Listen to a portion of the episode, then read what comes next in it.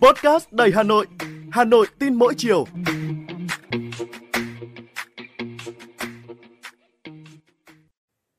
Xin chào bạn, tôi là Thúy Hằng, người đồng hành với bạn trong số podcast Hà Nội tin mỗi chiều ngày hôm nay.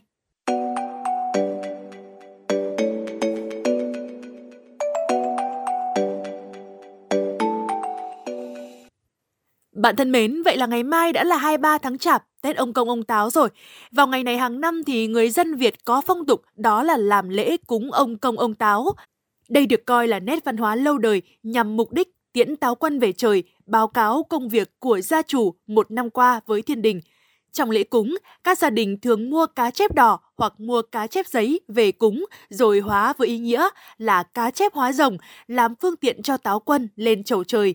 Thế nhưng khi phóng sinh thì một bộ phận dân cư ý thức kém lại đổ cả xô hay là chậu cá từ trên cầu xuống sông hoặc là ngồi trên xe máy vứt cá và túi ni lông xuống ao hồ.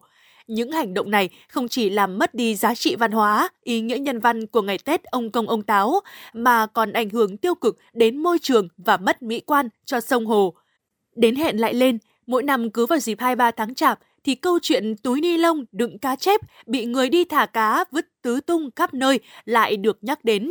Câu chuyện này thì không mới, thế nhưng mà tại sao tình trạng này vẫn kéo dài từ năm này qua năm khác mà không thể giải quyết triệt đề? Có người bảo rằng là trừ khi mà không còn túi ni lông thì mới hết được tình trạng này. Thế nhưng liệu có phải là như vậy? Phong tục khởi nguồn luôn là việc thể hiện những ước vọng, mong muốn trong một cuộc sống tương lai tốt đẹp. Những phong tục tập quán của cha ông được truyền từ đời này sang đời khác như một cách nhớ tới cội nguồn, văn hóa và lịch sử của cha ông. Mà trên hết, những phong tục tập quán ấy khi được thực hành còn giúp nuôi dưỡng tâm hồn, nhân cách những đứa trẻ trong cộng đồng sở hữu những di sản văn hóa đó. Và điều quan trọng đó là phải thực hành sao cho đúng và có văn hóa. Tất nhiên là trong quá trình phát triển của xã hội, tất cả đều phải vận động và thay đổi sao cho phù hợp với thời đại.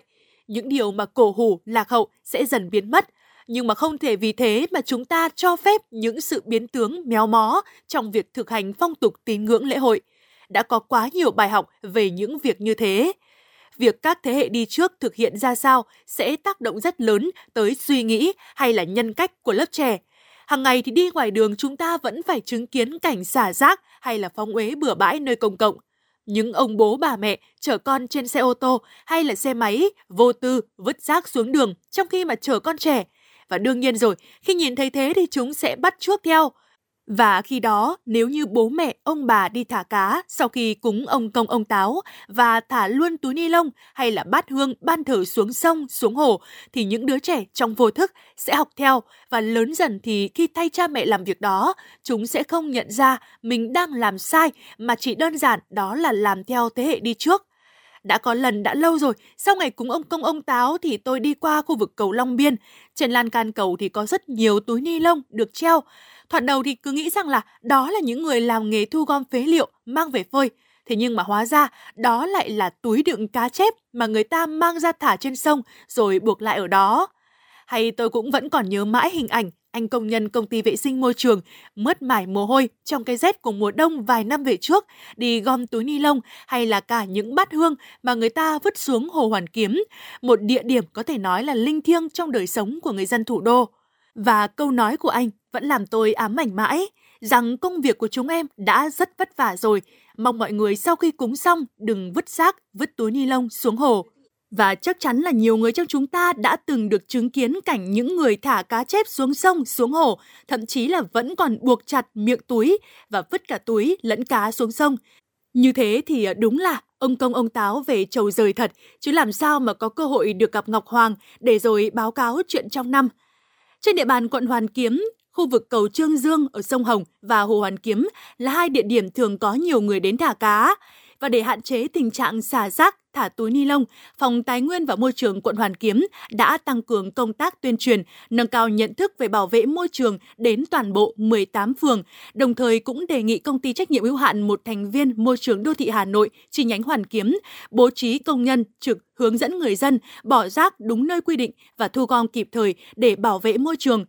Còn tại các quận Hai Bà Trưng, Hà Đông, Ba Đình đều ban hành văn bản chỉ đạo các phường đẩy mạnh tuyên truyền đến toàn thể nhân dân, cơ sở sản xuất, kinh doanh, dịch vụ trên địa bàn, không thả túi ni lông, đồ thờ cúng và các vật dụng khác xuống sông, hồ, ao, mương, gây ô nhiễm môi trường và mất mỹ quan đô thị. Mỗi người dân hãy ý thức hơn nữa trong việc bảo vệ môi trường xanh, sạch đẹp, vừa thực hành tiết kiệm, vừa gìn giữ những nét văn hóa cổ truyền của dân tộc. Việc mà phóng sinh cá chép thì thể hiện sự nhân đạo, nhân văn của nhân dân ta. Còn về khía cạnh môi trường, hành động này góp phần tạo sự đa dạng sinh học, nên muốn lưu giữ được những ý nghĩa tốt đẹp đó thì việc thả cũng phải văn hóa, đúng cách thì mới mong tài lộc đến với mình và cộng đồng xã hội.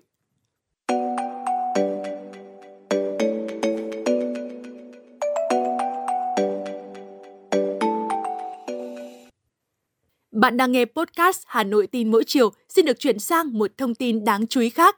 Bạn thân mến, Tết Nguyên đán được coi là dịp cao điểm trong lĩnh vực kinh doanh online cũng như vận chuyển hàng hóa. Lúc này thì nhu cầu sắm sửa của người dân tăng đột biến, đòi hỏi các đơn vị liên quan phải làm việc hết công suất cả ngày lẫn đêm.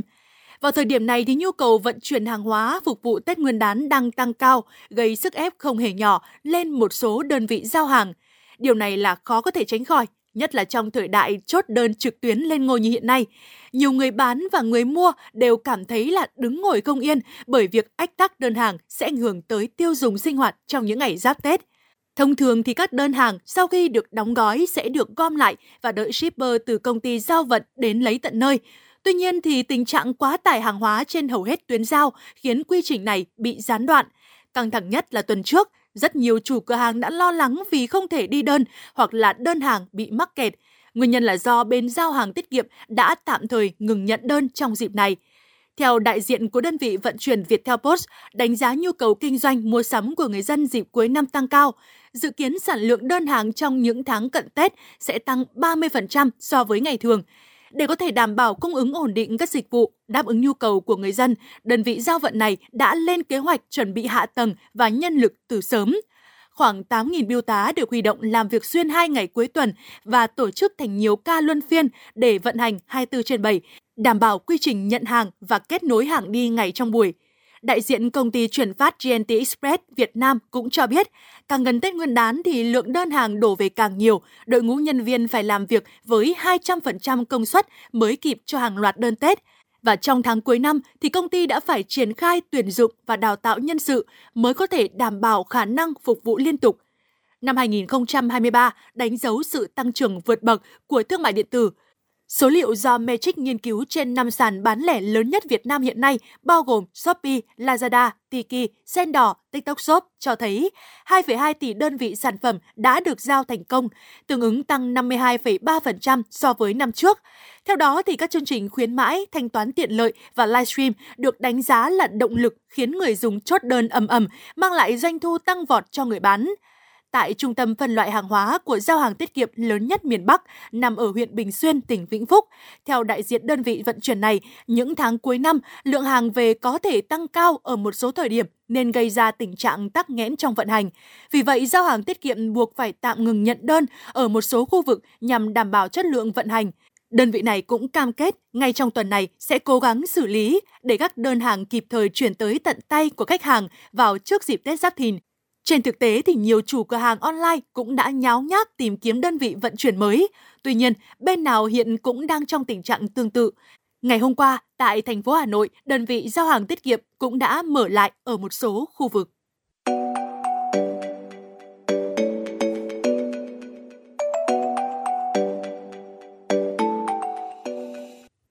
Bạn thân mến, bạn vừa nghe podcast Hà Nội tin mỗi chiều của Đài Phát thanh Truyền hình Hà Nội.